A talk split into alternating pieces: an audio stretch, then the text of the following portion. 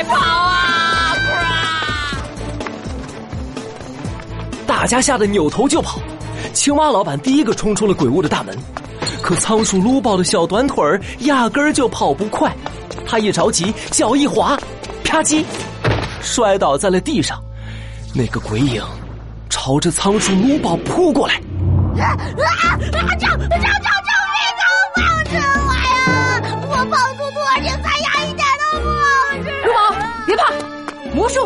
让危机解除。猫洛克从口袋里掏出一块手帕，把手帕盖在了地上的一块石头上，砰！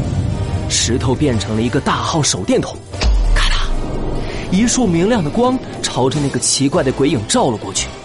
鬼影被强光一照，立刻咻的一下飘向了拐角，消失了。快，卢宝、陆小萌，我们追上去！哎，呃，人呢？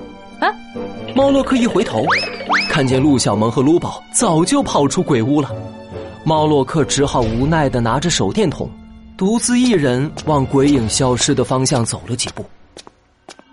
忽然，他的目光定格在了一个角落。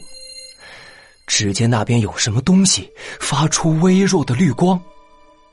猫洛克翻动着手里的扑克牌，嗯，这是。看来，这个鬼屋里还藏着秘密。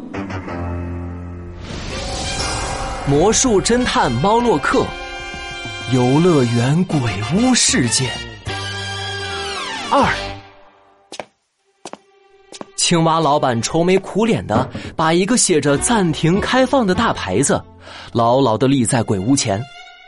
陆小萌和陆宝松了口气。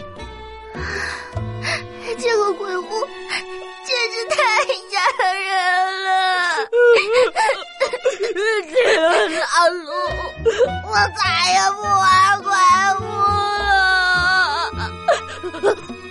哦，对了，猫洛克还在里面呢，他一定被那个可怕的鬼影抓住了。啊，猫洛克，别喊了，我在这儿呢。猫洛克，猫洛克走出鬼屋。珠宝兴奋的扑了过来，青蛙老板拍拍胸口，啊哈哈，还好没事过啊！要是你们那个鬼影抓走了，我的鬼屋就别想再开业了，过。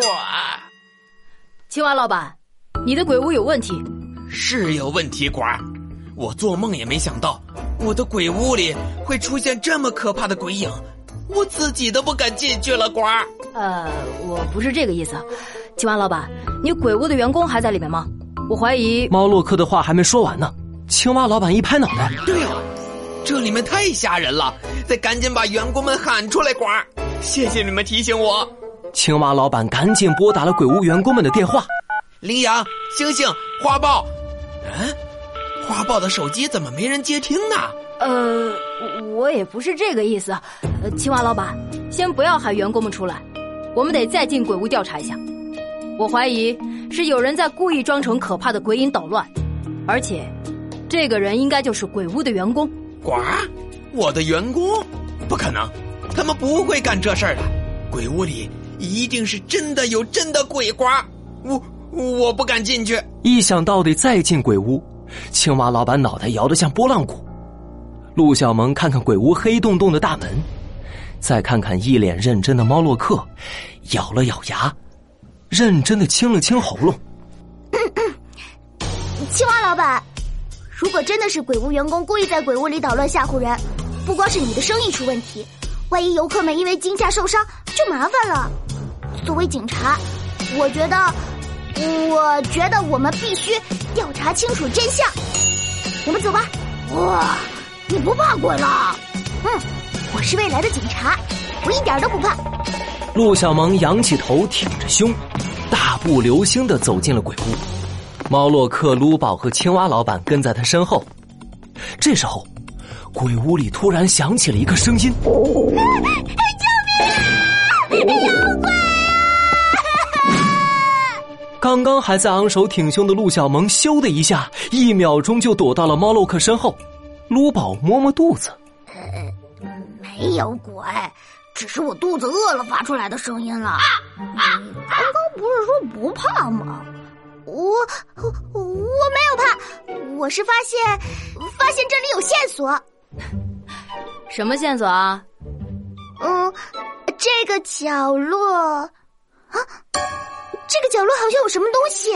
哎呀，陆小萌，不要逞强了，我们不会笑你的。不是的，真的有东西。猫洛克手电筒一照，发现墙角真的有一圈黑色的纸板，看上去像一个硬纸板做的游泳圈。因为鬼屋很黑，不仔细看根本看不见。嗯，青蛙老板，这是鬼屋的道具吗？不是啊，我鬼屋没有这个道具啊。猫洛克蹲下身，仔细观察着这个纸板。纸板的内侧似乎沾上了什么，发出星星点点的绿色微光。猫洛克的眼神瞬间锐利起来，他一压帽檐，露出了自信的微笑。哼，我明白了，原来是这么回事。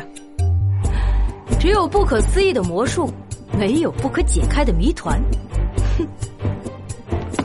猫洛克站了起来，扬了扬火红的披风。青蛙老板。你把鬼屋的工作人员都找过来吧，我知道究竟是谁在捣乱吓唬人了。